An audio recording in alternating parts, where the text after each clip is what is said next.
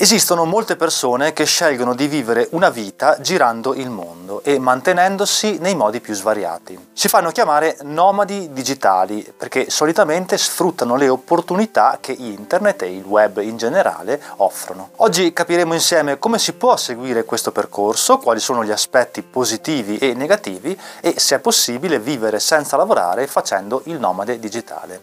Io sono Francesco, vivo senza lavorare e questo è il mestiere di vivere la vita.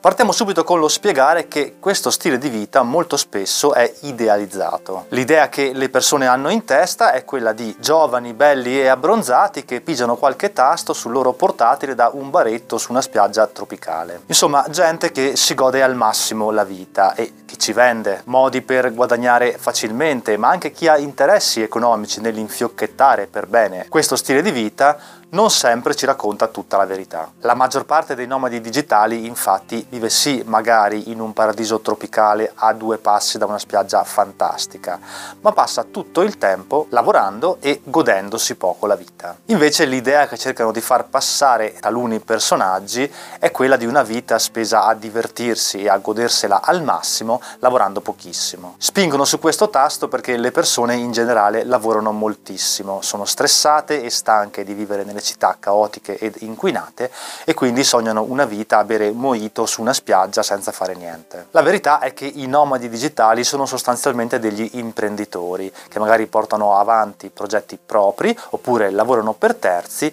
ma in luoghi particolari oppure girando il mondo. Insomma sono persone che, detta in maniera semplice, lavorano da remoto. Se lavori per te stesso e magari stai facendo qualcosa che ami profondamente, è naturale passare molto tempo a seguire i propri progetti, le proprie attività. Probabilmente, visto che fai ciò che ami, non vedi l'ora di alzarti la mattina e farlo. E che tu lo faccia da Bali piuttosto che da Milano, in alcuni casi non fa molta differenza, se poi alla fine passi tutto il tempo a lavorare. Si può però, come vedremo, trovare una giusta via di mezzo, però un fattore fondamentale è scegliere quei luoghi del mondo dove possiamo vivere con poco denaro. Stabilirsi o viaggiare in alcune zone della Thailandia o dell'India ha naturalmente costi estremamente sicuramente più contenuti rispetto che avere la propria fissa dimora a Milano e questo può permettere ai nomadi digitali di condurre una vita piuttosto agiata, cosa che magari non sarebbe possibile se vivessimo in una grande città europea. Un ottimo modo per scegliere quindi i luoghi in cui viaggiare o stabilirci è quello di utilizzare il sito Numbeo, vi lascio il link qui sotto in descrizione. Il sito presenta una sorta di classifica dei luoghi dove costa meno vivere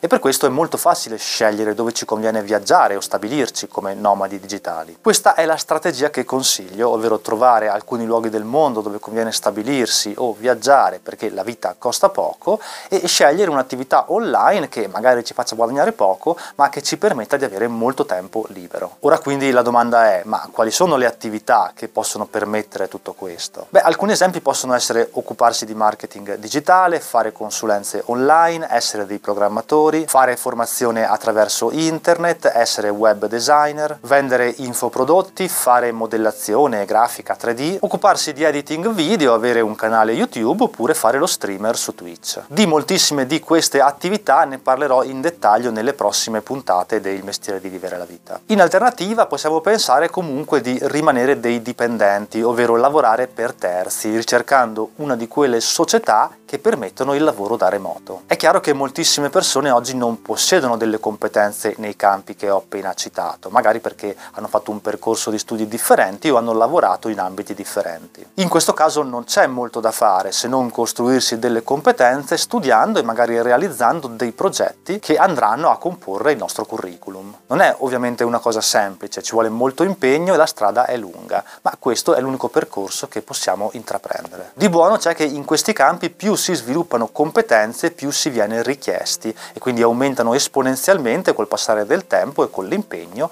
le nostre opportunità di vivere una vita da nomadi digitali. Un suggerimento utile per iniziare potrebbe essere quello di contattare altri freelance e farsi passare da loro un po' di lavoretti perché solitamente queste figure sono molto oberate e quindi potrebbero trovare comodo qualcuno che li alleggerisce un po' del loro carico di lavoro e nel frattempo noi avremo l'opportunità di imparare molto e magari farci un nome nel campo. Concludendo è importante spendere due parole sulla questione dei guadagni e delle tasse. Ricordiamoci sempre che a meno di un vero e proprio effettivo cambio di residenza, fin tanto che avremo la nostra dimora in Italia, dovremo pagare lì le tasse. In Italia fortunatamente vi è una fiscalità agevolata per questa tipologia di mestieri. Si chiama regime forfettario e trovate tutte le informazioni sul sito dell'Agenzia delle Entrate. Vi sono naturalmente un po' di paletti che devono essere rispettati. Trasferire definitivamente la propria residenza all'estero quindi potrebbe non essere la scelta più azzeccata, dipende dalla fiscalità del paese in cui scegliamo di restare. Qui naturalmente occorre leggere bene le leggi e fare bene i propri conti.